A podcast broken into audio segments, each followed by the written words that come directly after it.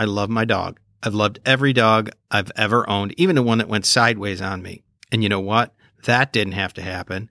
I adopted him from what was presented as a legit rescue.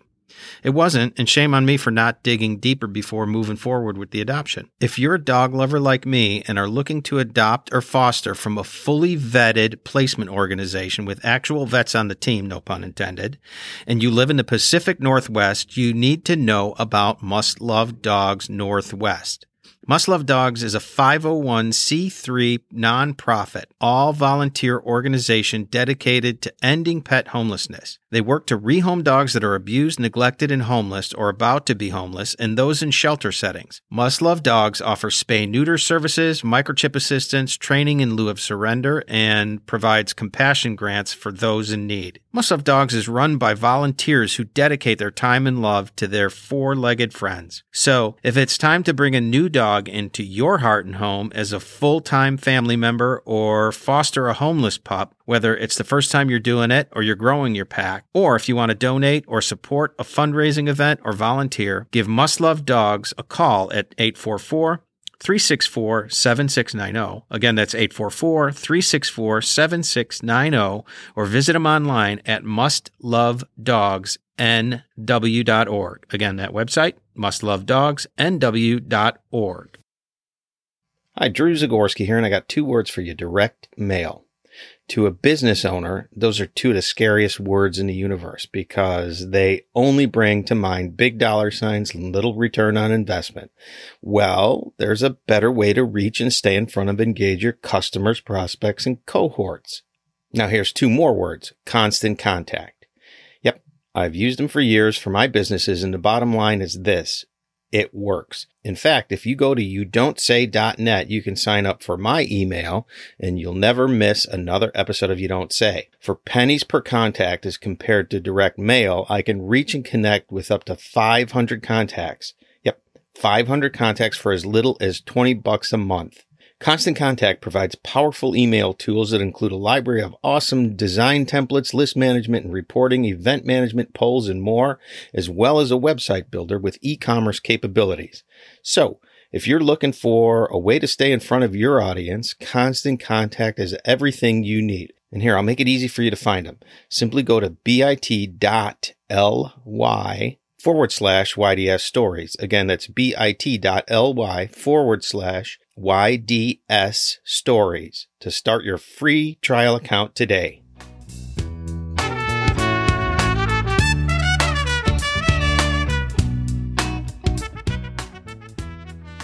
This is Drew Zagorski. You're listening to You Don't Say. Thanks for that. And don't forget to follow us wherever you listen to podcasts or at you don't and share with family, friends, and everyone else you know. So here's the story. 66 million years ago, there was a big ass rock. It was hurtling through space on a collision course with the Earth. And yeah, okay, it was a little bigger than big. And to be technical, it was an asteroid. This thing hit the Earth with such force that it created a crater about 90 miles wide and 12, yeah, 12 miles deep. That impact and its aftermath killed off about 75% of plant and animal life on the planet, most notably the dinosaurs. Before and since, there have been other events like volcanoes, earthquakes, tsunamis, climate events, and more that have been, in a word, stressful to life on Earth. We've all learned the story of the asteroid and the extinction event, but unless we're studying science at an advanced academic level, you know what? We probably don't think about anything but animalia, dinos, lizards, other critters who were wiped out or survived. We often don't think about other inhabitants of the planet at that moment. The plants, for instance. Yet, like many species of animals, they survived and even thrived amidst all that chaos. And they do the same every time there's some type of natural disaster or climate event. Plants are living organisms like you and I. Okay, maybe that's a stretch, but like we humans, Plants are born, so to speak, grow, breathe, they even sweat and eventually die. In between, they grow roots like humans. They migrate, sometimes over thousands of miles, in bodies of water as large as oceans, just like humans. They network like humans. They support one another like humans. And they, well, uh, Just listen to this for a few seconds.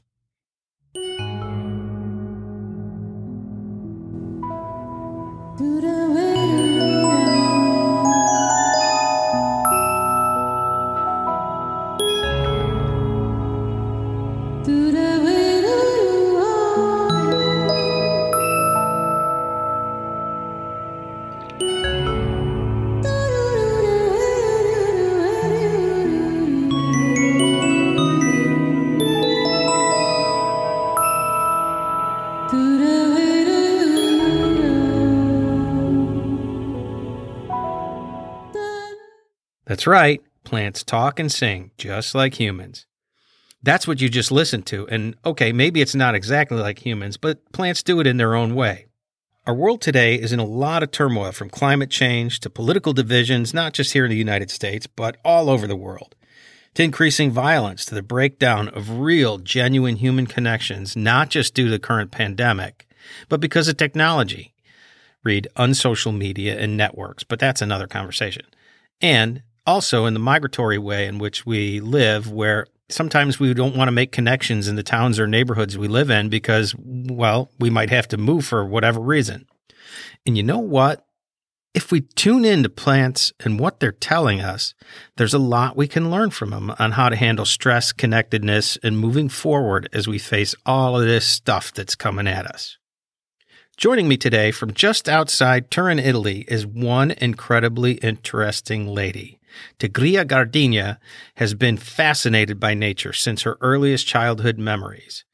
She's earned a degree in music and electrical engineering and worked in the corporate world for Real Networks and Microsoft in the early days of the internet. But for Tigrilla, the corporate life felt like shackles. After all, her roots have always been firmly planted in the arts, communication, and the avant garde. So, of course, what's a person like that to do? Join the circus, right? She did. Actually, she co owned it. She's also produced intentional dance events, taught Kabbalah, and even toured with Cirque du Soleil. After that, she studied with some of the greatest minds in bio inspired sciences, gaining a master's degree in Futuro Vegetale, or in English, Vegetal Future. That's plants, social innovation, and studied design under Stefano Mancuso at the University of Florence. She's also studied biomimicry for social innovation and product development. And today, she's a Damanhur citizen in Italy and works as a nature inspired leadership mentor and studies plant intelligence and the effects of plant music on human health. Tigrilla uses her expertise to empower mission driven leaders to integrate nature inspired innovation in order to bring meaning to life and make an impact with work. She's an influential speaker and mentor, runs courses and workshops on reconnection with the plant kingdom, and is a world ambassador for plant intelligence and champions connection to nature as the basis for long term health, happiness, and success. If you want to learn more about her, which I hope you do, you can visit her website at tigrillagardenia.com. Spelled out, that's T I G R I L L A G A R D E N I A.com. Tigrilla gardenia.com. So joining me today is Tigrilla Gardenia. So thanks for joining me, Tig. It's okay, right? If I call yep. you Tig.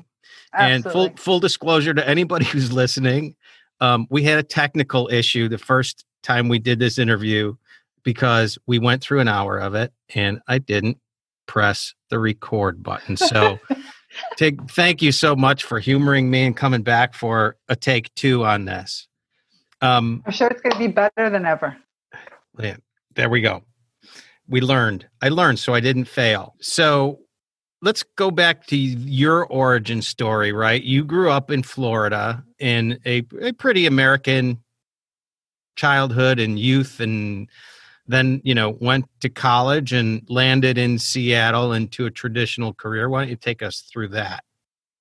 Yeah, so um, as you said, I'm uh, originally from the U.S. I'm from South Florida, and I uh, let's see where do where do I even start? There's so much. So my my degree is actually in music engineering and electrical engineering. So okay. I grew up in a, a, time and in a place where music was a big part of the industry, and yet I wasn't like your traditional musician.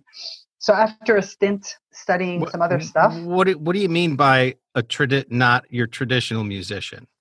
Well, because when we think of musicians, we tend to think of the performer. We tend to think of the artist that's like the guitarist, the the person, the, the Right. lead singer, the drummer.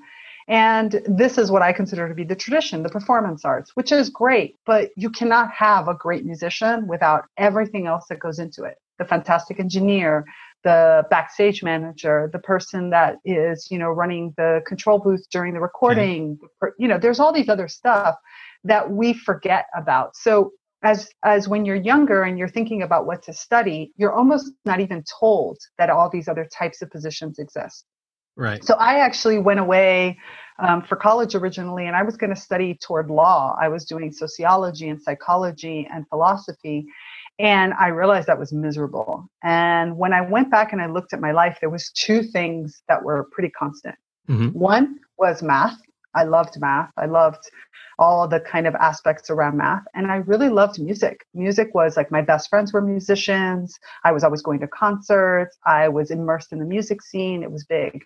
And that's when I discovered the idea of music engineering and electrical engineering. It brought together these two loves and it allowed me to express my musicianship through my engineering, through my ability to work with other musicians, to design software and hardware for musicians, and to also use my listening skills, which was the big thing. I have, you know, pretty um, acute hearing, and I was able to use that in order to enter into the world of internet audio.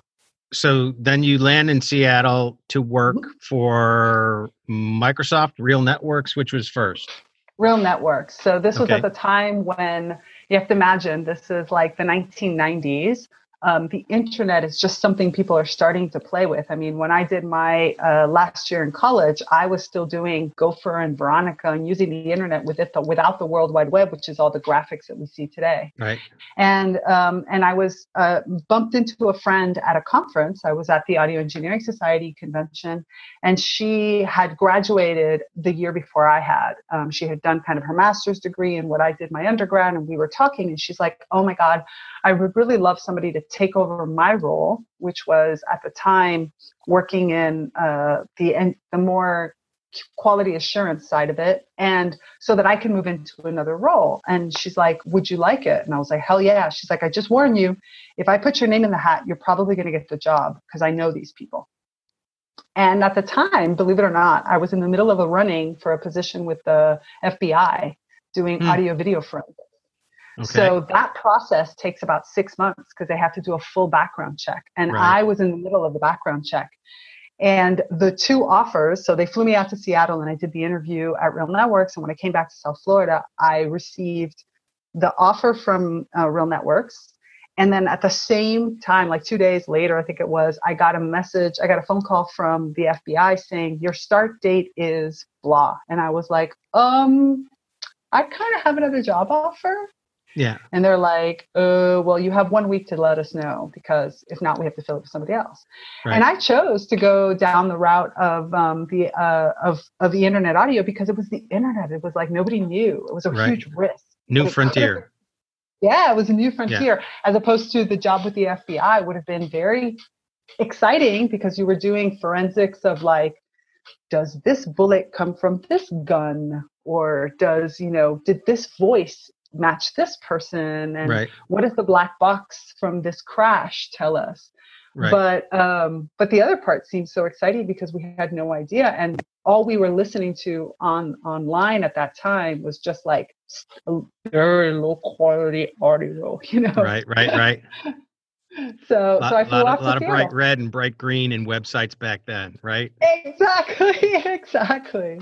So that was it. I, I was hooked. I went over there and I um I, I arrived right as we were getting ready to launch video. So the video that we Mhm. watch today so easily back when I got was we were the forefront. We were like the first company that was launching the idea of streaming video Right. at a, at the masses and, and Back in the day before there was time. a YouTube. There was exactly. We were the predecessors to YouTube. Yeah, so yeah. this was this was like 1997. Right. know? So you're going along in your career, right? And then you landed with Microsoft after Real Networks, right? Yep. Doing your thing, but you know, like like me working in a big corporation, I just, I don't have the DNA for that or the patience, right? Yep. Maybe maybe it's just maybe it's just trouble with authority. Um, and so I figured I had to go out on my own, you know. And as I I thought about that, and it took me a long time, honestly, to go do it. I tried it a little bit when I was younger, but um, you know, I talked to people about it. They said, "What are you What are you going to do? Go join the circus?" Right? And you did. you Yep. you owned it, right? Yep. Yep. Yeah. So basically, what happened was I was at like like you said, I went to Microsoft. So when I I left Real Networks, I kind of worked in a startup for a little while, and in the period that I was in the startup, um, I said, "Oh, great! I'm in this smaller startup. I have some time. I'm gonna like pursue. I'm gonna go back into the arts, like as a little bit more of a performer, which was hmm I, you know, I was a singer as, as part of my degree. And so I kind of picked that up and I decided to start acting as a side hobby.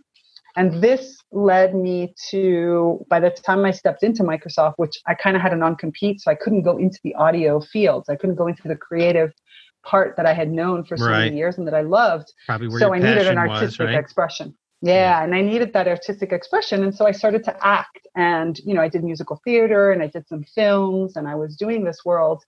And at one point, I get I um, I got actually cast in a something I had no understanding of at the time. You have to remember, you know, I come out of the music scene, I go into software, you sort of step into a different world, and you believe like you said that you're that's what you're supposed to do right i'm supposed to get the good job i'm supposed to have the house i'm supposed to Mhm. get married i'm supposed to do all of these types of things and yet it feels constraining Right.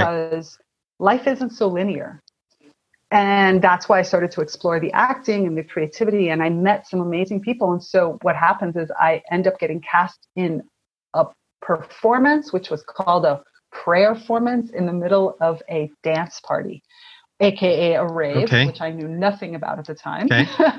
i was super naive in that aspect and um, and i start to meet all these incredible people that are living a super creative life like you said we went into this corporate environment and while it was good i mean people treated you well in some ways it's it's constrained to somebody else's vision unless you reach super high levels Right. and so here we were carrying out somebody else's vision and microsoft is a wonderful company but again it has a structure and so I met an artist there who um, we became super good friends. And I kept just giving him advice because I had been in the uh, creative management side back when I was in college. I had done um, uh, what's it called, an internship where I had been a manager for a band. Mhm. And uh, I started giving him advice, and he was like, you know, why don't you just become my manager? And I was like, uh, I could do that. Not, it'll be a nice, again, a nice side gig. That was my idea.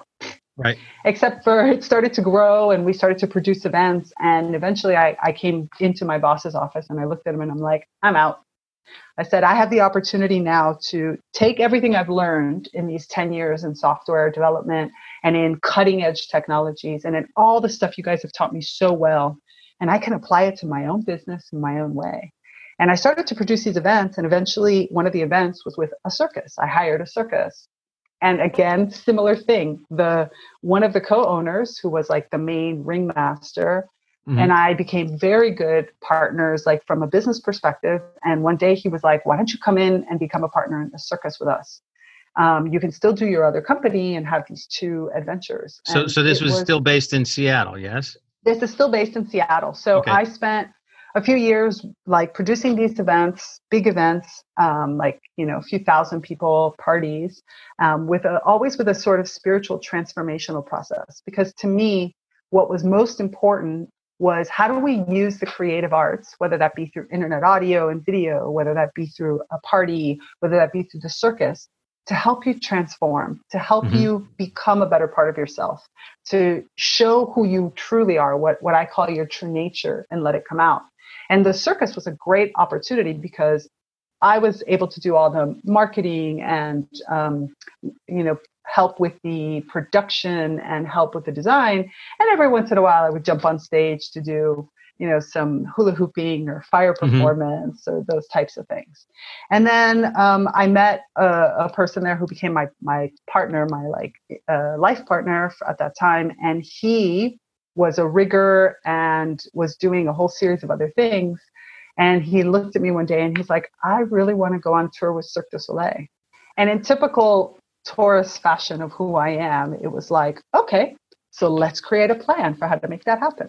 Right, right. That's what, that's what we did. I, you know, we we started to to downsize our own living. We got rid of stuff we didn't need, and we started to put out feelers. And I hired him for a whole series of events with the circus as well as with my own production company and built up his resume that way. And sure enough, within a few months, he had a job offer, and off we were. By um, by the following year, the beginning of the following year, we were off on tour, and we spent uh, a year on tour. I spent a year on tour right. in Europe with Cirque So they they have they they and it's unfortunate what's happened to them because of the pandemic, and I think they're in bankruptcy now. If mm-hmm. not, have pulled the plug. But they have a lot of different shows that go mm-hmm. on throughout the world, or they did.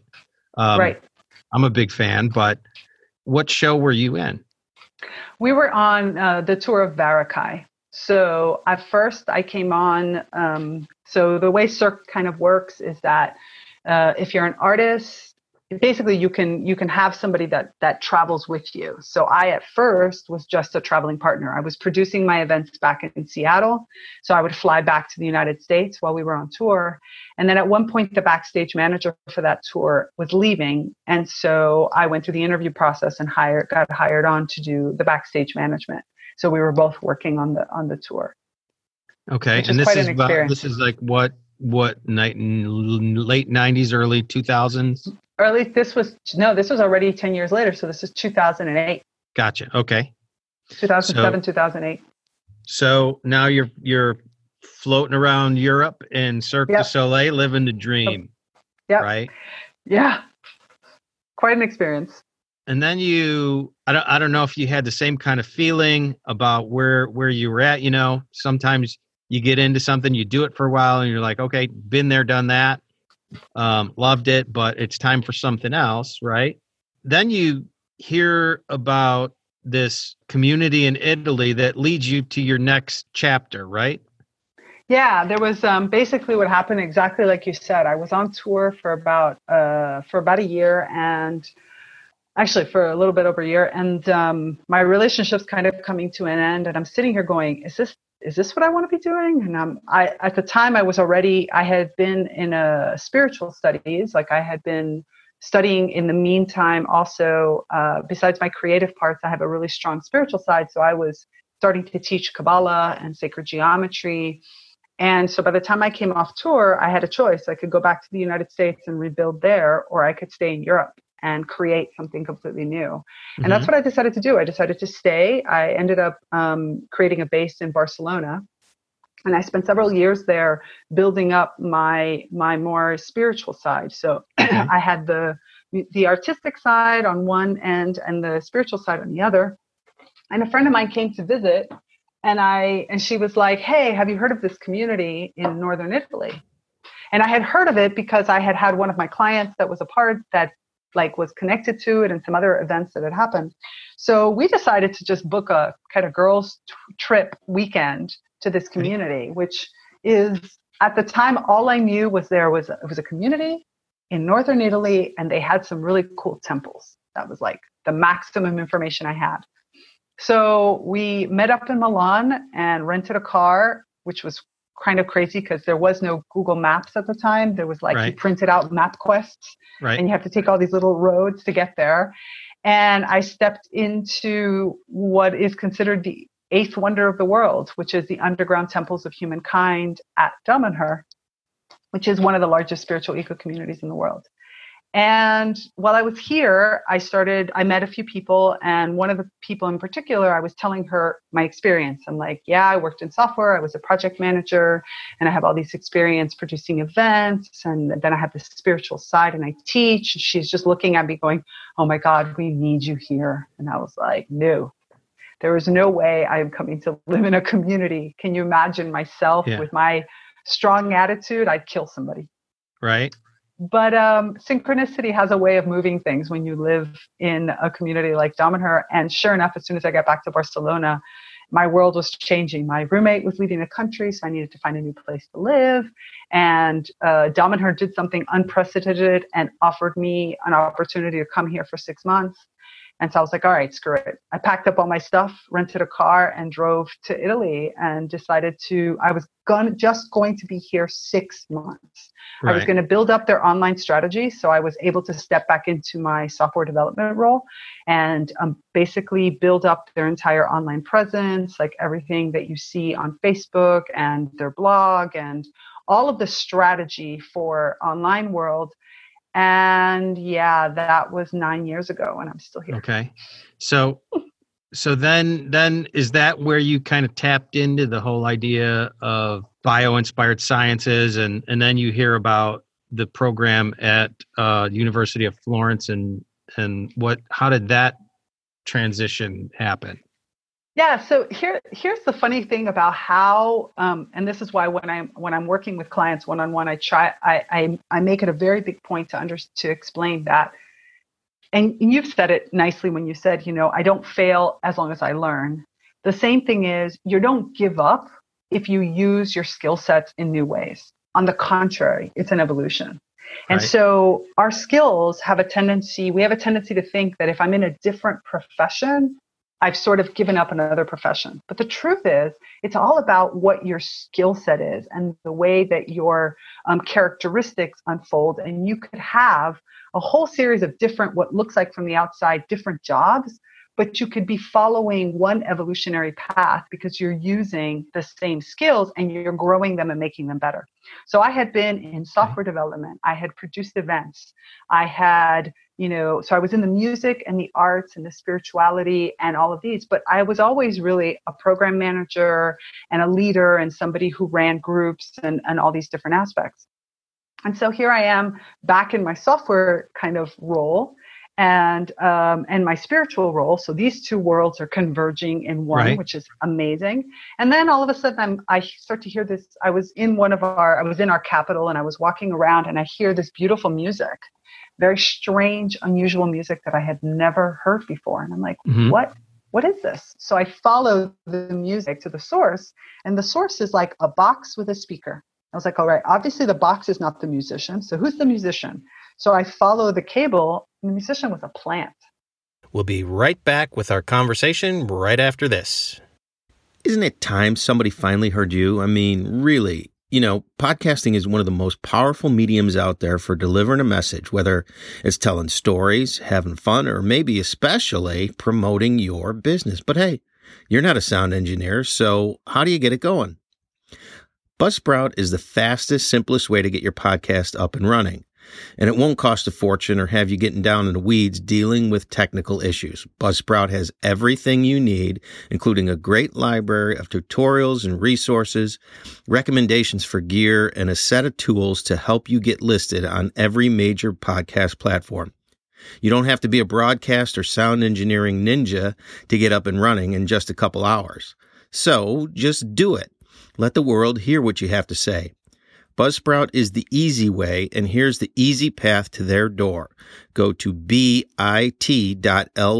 forward slash start casting.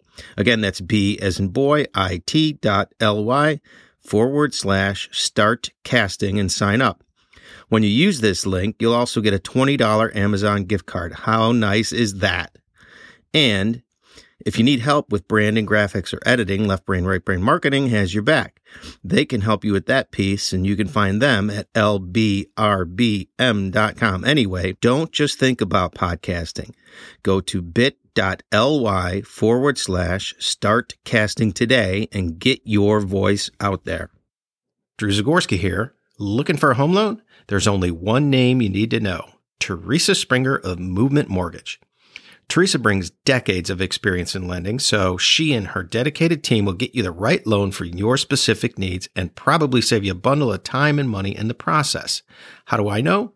She's been my mortgage maven for years. So, no matter where you live, if you're looking for a home loan, call Theresa Springer and the Mavens at Movement Mortgage at 360 798 4161 or get the ball rolling by going to theresaspringer.com forward slash you don't say and clicking on the yellow get started button. Again, that number is 360 798 4161 and the website is theresaspringer.com forward slash you don't say. Phonetically, that's there's a springer.com forward slash you don't say.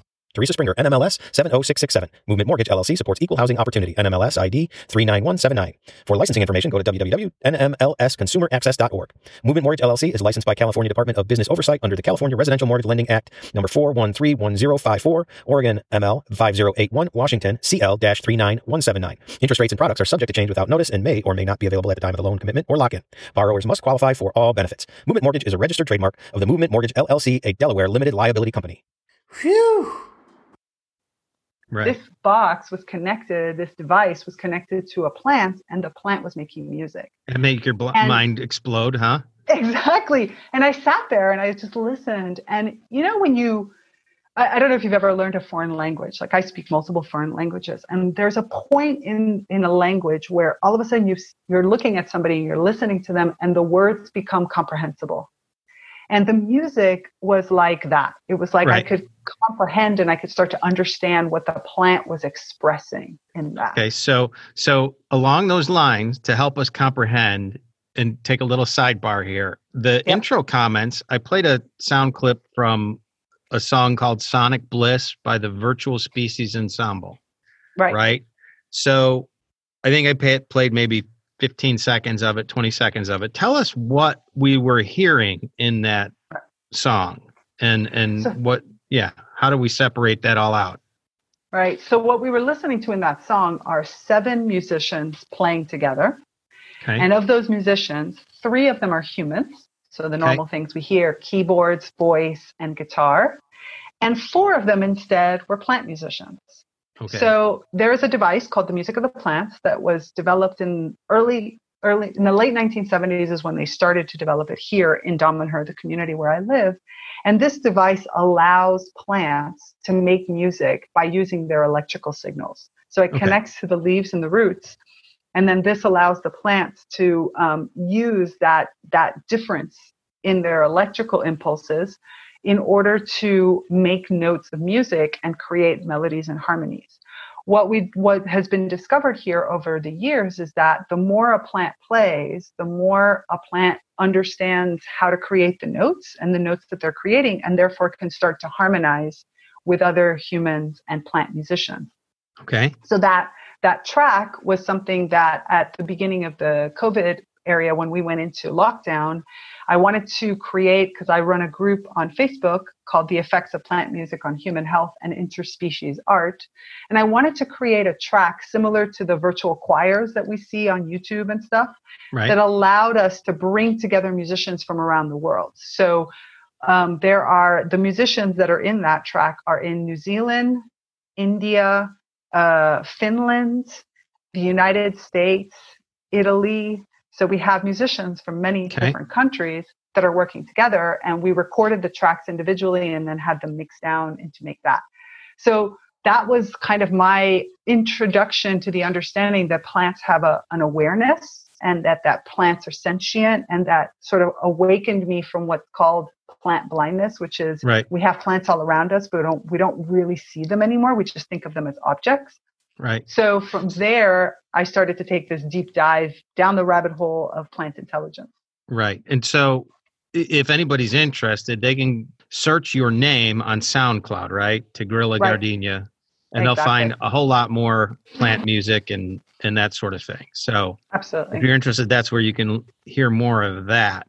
So then then so you have this moment where suddenly plants are singing to you, which mm-hmm who to thunk exactly um, and and then you talk about synchronicity at around the same time too, you hear about uh, this degree program called Futuro Vegetale, right? Right. So, so yes. talk about so that. basically, um, I spent I spent most of 2013 and 2014 like in immersed in this world of oh my god plants are sentient and actually i first started to go down also the the path. So one was to research everything that had to do with plant intelligence and then like you said earlier bio inspired design. So i started to take courses in biomimicry which is the ability for us to look at natures and the functions and the patterns of nature and apply them to the creation of new social structures or to product design. Um, so if you think about the easiest example is Velcro. Velcro mm-hmm. actually is was inspired by the seeds of a burr plant, where the seeds have little hooks at the end, so that as animals like dogs or other kinds of wild animals walk by the burr, the seeds get caught on the fur, and then eventually they fall off somewhere else, and that's the way the seed travels. So Velcro mimics those little pieces. So this is um, so biomimicry was my first sort of like okay if I look at plants as a model or as a mentor, what could what what could I learn? And I start going down that path, and I start um, applying that through projects and working on um, working with people individually to help them use mm-hmm. these.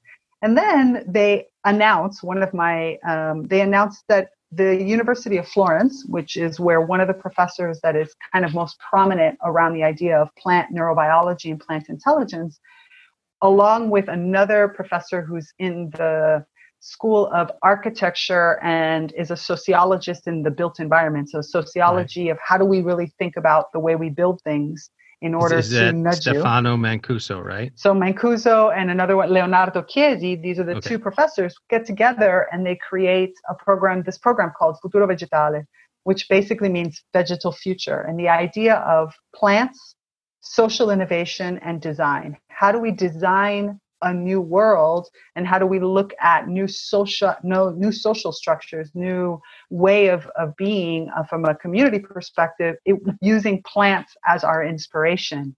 Yeah and, and it was it just happened to be i was already in italy at the time. It happens to be only three hours away from me in florence so i spent a year in florence to get my master's. Okay. Talk about that you know what what insights did you get out of that in terms of how plants communicate how they network how they talk to each other. Yeah, here that there opens an entire world. So plants, you know, when we think about it, plants make up 85% of the biomass of the planet. Right. So the of, of our 85%. 85%.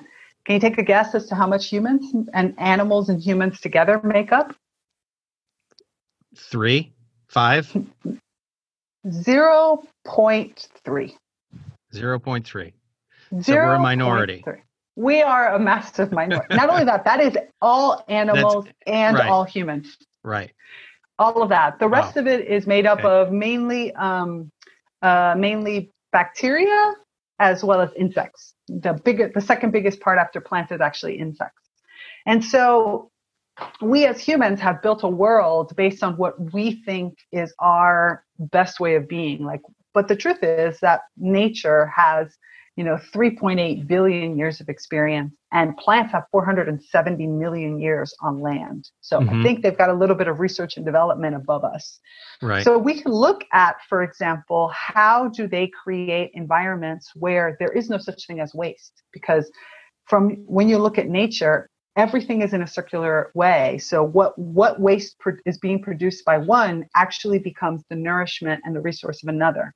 And so when we start to understand how that works, we can look at whether it be product design or whether it be social design and try to understand the patterns and the functions and put that into play. So if you look at something as simple as how a plant grows in a specific environment, mm-hmm. we start to learn things like resilience because plants can't run away, right? We as humans, if we don't like the temperature, we just get up and go somewhere else, or we modify our environment in an extreme way. Plants have Sim- to adapt. Right. Similar to an article that you shared on your Facebook recently um, about the forest and the when a when a tree dies hmm and it falls down, suddenly there's this patch of sunlight coming to the forest floor, Exactly. right? And Yeah. so Yeah, plants and that was the- understand how to capitalize on that. And that's exactly it. So they have more senses than we do. Like they have all the same five senses we do. They have about another 15 of, uh, uh, on top of that. That article was written by Dayna Baumeister, who is the one of the co-founders of Biomimicry 3.8. And in that, she explains really careful, like really detailed how we So can plants learn have from the 20, idea. plants have 20 senses They have at least 20 senses that we know. that we of. know. And- Wow. Yeah. Because again, I am in my room and I feel something different relating to the temperature. I just Right. go off and change the air conditioning. Plants have to understand minute details so that they can modify their their bodies in order to adapt to what's happening. That makes and this is yeah. one one of the things that we as humans haven't done very well. We've modified the world around us around us in a very small narrow space where plants instead look at the broader picture and make adapt some of the pieces around them but more importantly they adapt because they know that the environment and the ecosystem is much wider so they look and see okay if i make this change how does that affect somebody else? How does it affect the plant next to me? How does that affect the microbes in the soil? How does this affect the mycelium networks that i use to transport my goods and my resources to other plants Mhm. and to get nourishment back? How do i how does it change the way i apply to sunlight but more importantly other beings around me and what are the relationships between? So plants have all these different mechanisms that they keep in in mind or some would say they don't have minds but i'm not i'm going to argue that point. But they would have you know they keep all of this so that they can create again harmony and balance. Because if something goes out of whack then what happens is that the entire ecosystem suffers and then nobody grows. And that's something that we as humans have forgotten. We think about ourselves but we don't look at it in a longer timeline and we don't realize that we're just pretty much hurting ourselves because we've created an environment where we're no longer healthy. And this is where we're suffering right now. Today we we see high levels of disease not just the pandemic but even other types of disease. We see high levels of disturbance that we're not able to adapt from because we keep thinking we can modify the environment to suit my individual needs instead of looking at it in a greater context. Right. So, so yeah, I mean, we're in a world with pandemic, with riots, with violence, with climate change, mm-hmm. you know, uh, natural disasters, all that sort of thing. And the human mind wants to control, right? exactly And so, in stressful, anxious, scary days, what can plants show us on how to deal with and manage that stress? And, Well, and one thing fear. you stated you stated really clearly, right? The human mind tries to control. The human action is control. right, But control just creates more tension because you pull and you the world around you keeps changing. You try to control it and what ends up happening is you just create you go out of harmony with what's happening and therefore you're you're still you're holding on to that tension in between right, where the plant world would more start to look at okay how do i adapt? And it would test. And that's the other thing to give ourselves permission to fail hmm because in testing I, I will have success also. So i need to give that self my that space to test things out. But i also need to do that in relationship to others. So transdisciplinary teams you know teams that have lots of different types of expertise where everybody is coming in and sharing those resources leads to an overall growth of the entire team and we see this again and again in nature you monofields, like we already know, monocrops create problems for bees. They create problems in the environment in general because the entire way our natural system was um, designed was to have lots of species interacting one with another. And as Right. humans, it's the exact So, for thing. example, rows of corn, right? exactly, exactly. The way it was originally happening was corn was just growing out in a field wild with everything else.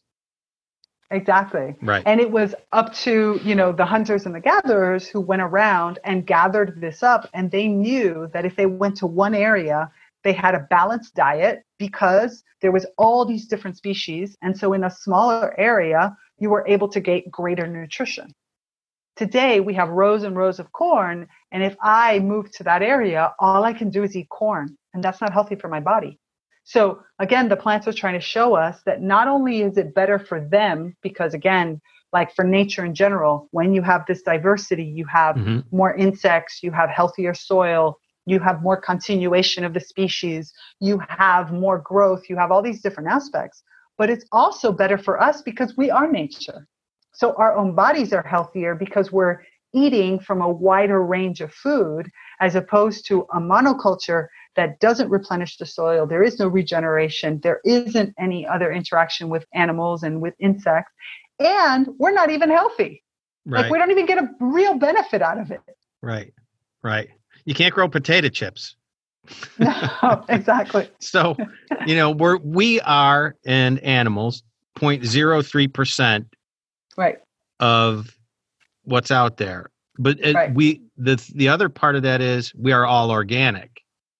We are all 100% organic and so that's where you know being able to maybe think about how plants survive and thrive through change and looking at that learning from it we're we're kind of made up of the same matter just in a different package absolutely no i was going to say and so we have we have many similar types of characteristics that we can rely on and we can look at that's why for example i teach a seven week online course um, called reconnect with the plant kingdom that's all about going week by week to really understand the parts of intersection and the places where plants can be very detailed mentors and models for us.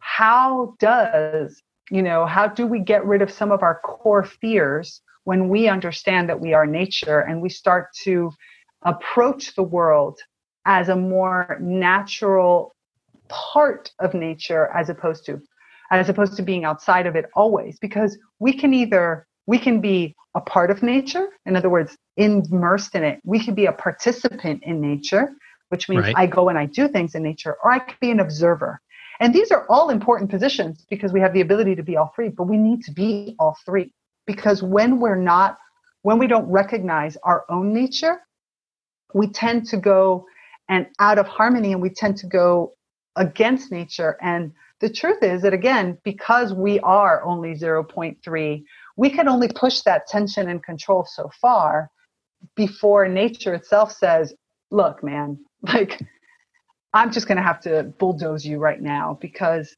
you're going against all of the rest of everything that's around you. Right. And so the lesson to tie this back together, I guess the lesson is that what we learn from plants is that human control thing, plants don't try to control plants l- learn, they look at change, they feel it, and they evolve and change and let go.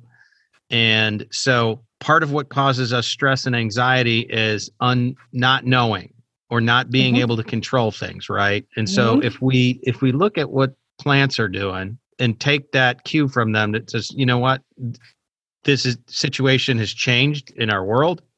And so I need to look at how I can just change with it. Right.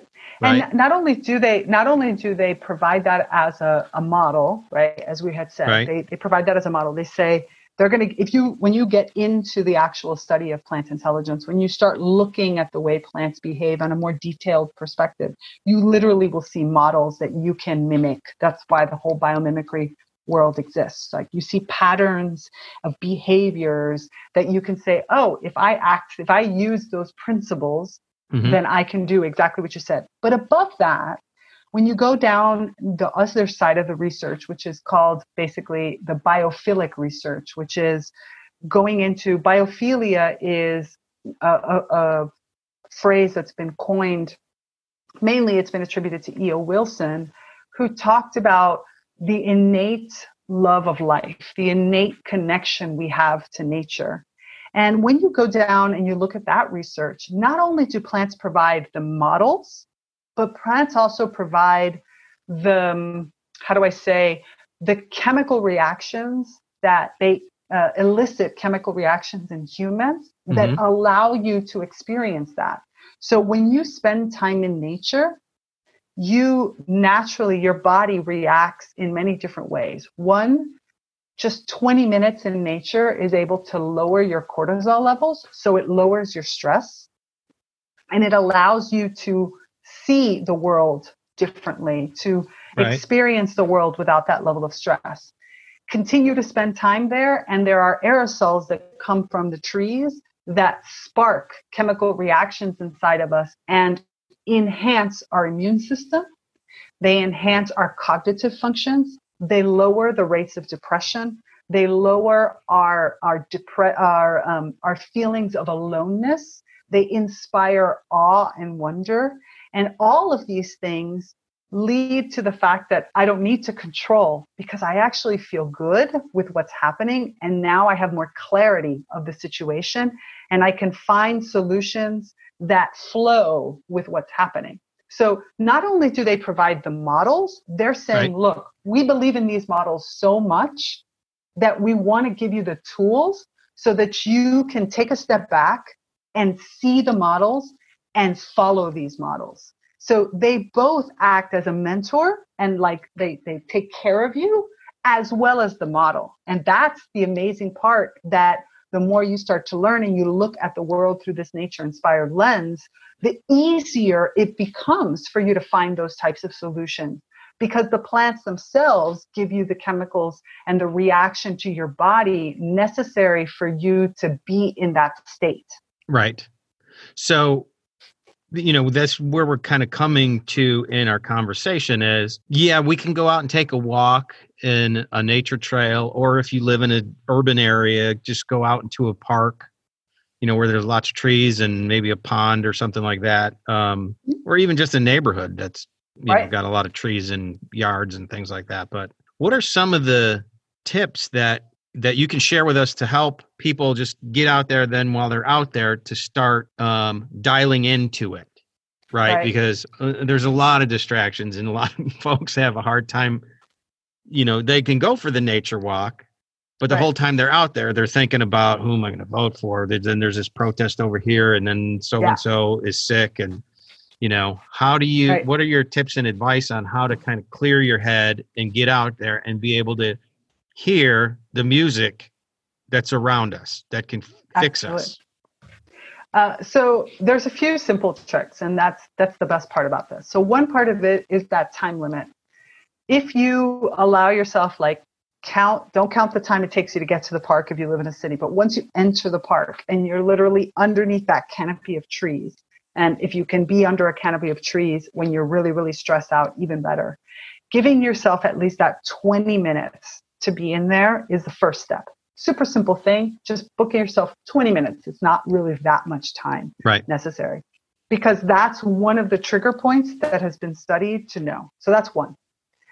A second one is also work with a view if possible. If you have an opportunity to be in your home office or if you have an opportunity to um, in the place where you work or whatever to have a view of nature just that view, just looking and twisting your head to look out the window mm-hmm. or staring at a plant that you have for again, just allowing yourself to have that reconnection will already trigger a different perspective. So we know that people that have a view um, of even just a single tree in a parking lot, but that you actually const- like you actually look at that tree, right. we know that they heal faster and we know that already that starts to work on those cognitive functions. So those are two very simple ways.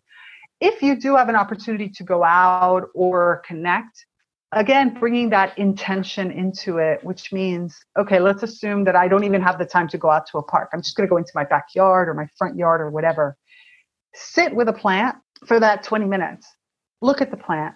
Um, touch, if you want to lightly touch the plant, smell the plant. Like just give yourself those 20 minutes to connect without an even intention. Like I could go into lots of other types of techniques that right. have in order right. to get big communications, but just to feel the benefit is to take those that time and just allow yourself to be in the presence of the plant.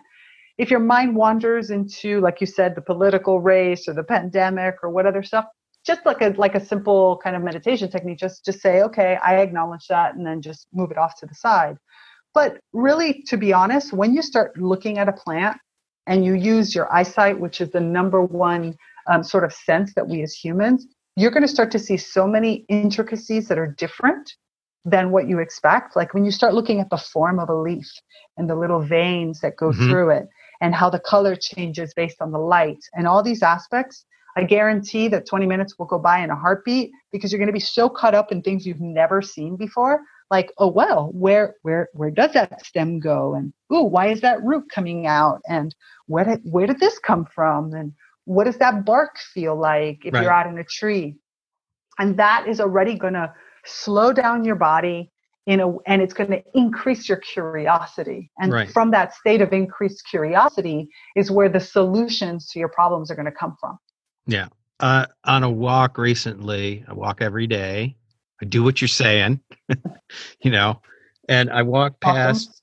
I walked past a, a yard. It was mowed except for this clump of, there was a, some kind of weed or plant growing there but as I got close, I thought that was kind of weird. But as I got closer to it and I looked at it, it was covered in yellow and black caterpillars. I, I don't know if these were monarch caterpillars or what kind of caterpillars, but I was like, wow, look at that. That's so cool. Because I mean, literally, it was maybe 10 inches around this little thing, but whoever was mowing the yard was like, ah, can't hit that. Right. You know and so i could have stood there and watched that for an hour and just exactly. like, look at these things. Get one of those caterpillars on my finger. But you know um so communing with these plants can do so much for our health especially in these times busy times the other thing i tell people is it, with regards to time and appointments and things like that you know um if if you're 10 minutes late for a call or whatever, nobody's going to die.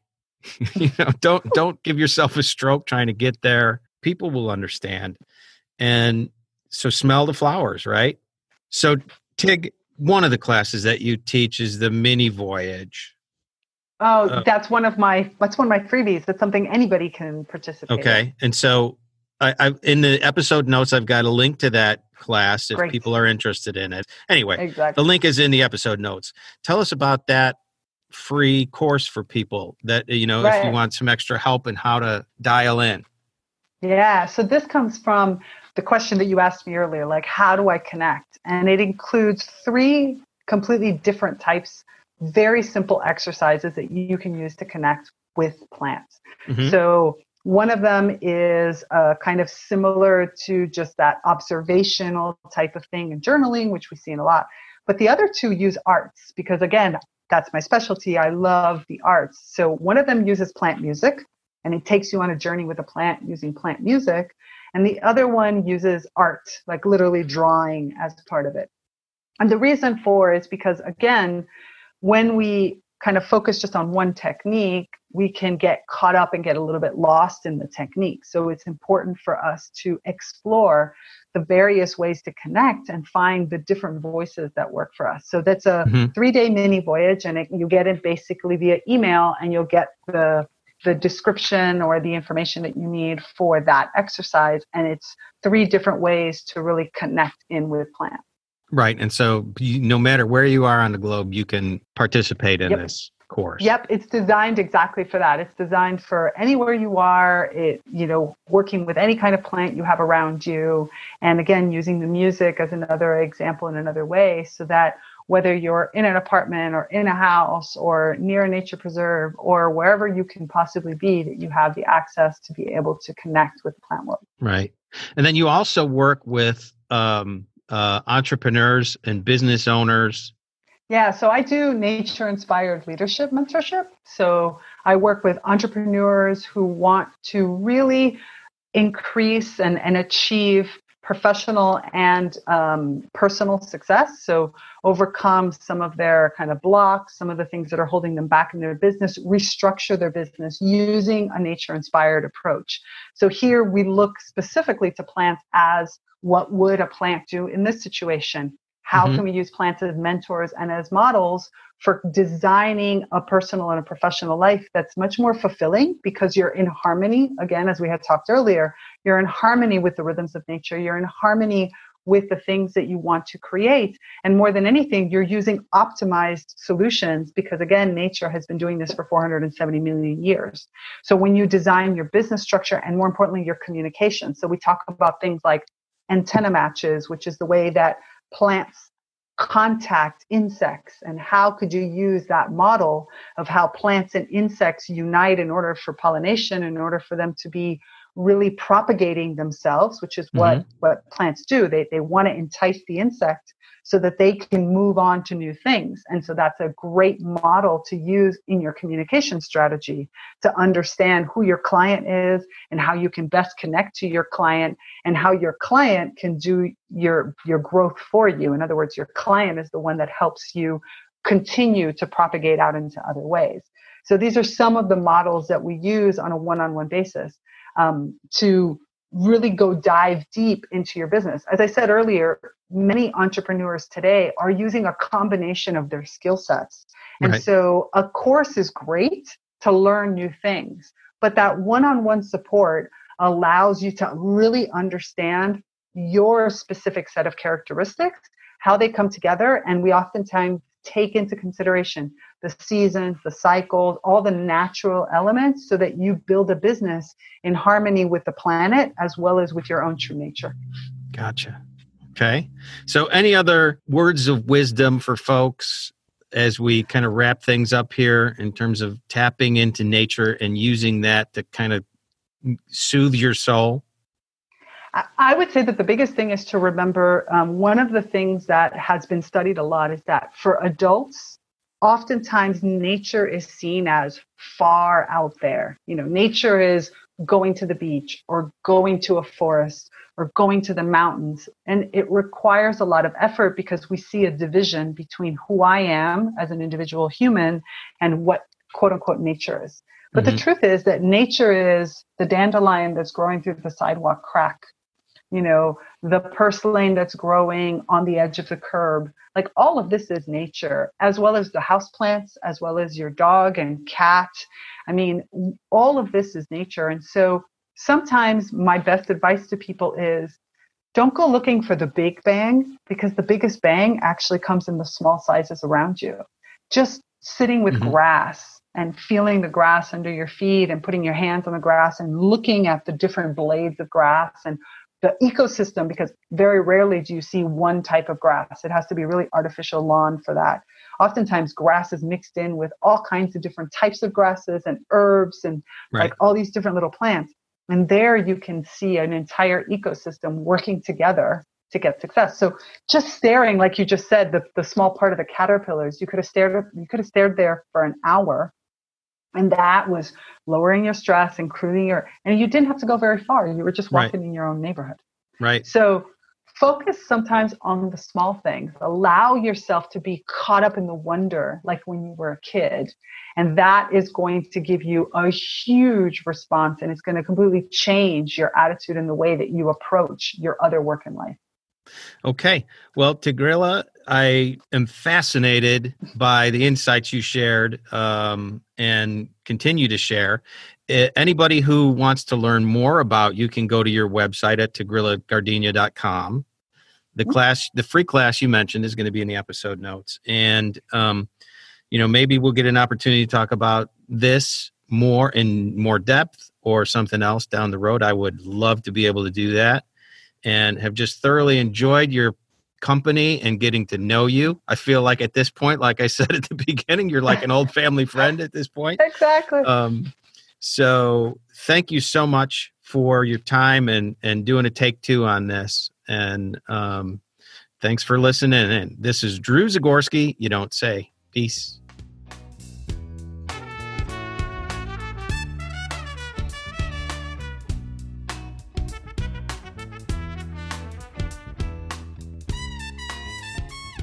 Thanks for listening. If you have a story to tell, shoot me an email to info at youdon'tsay.net. And don't forget to follow us on Facebook, Instagram, and Twitter at YDS Stories. Thanks again, and see you on the next episode.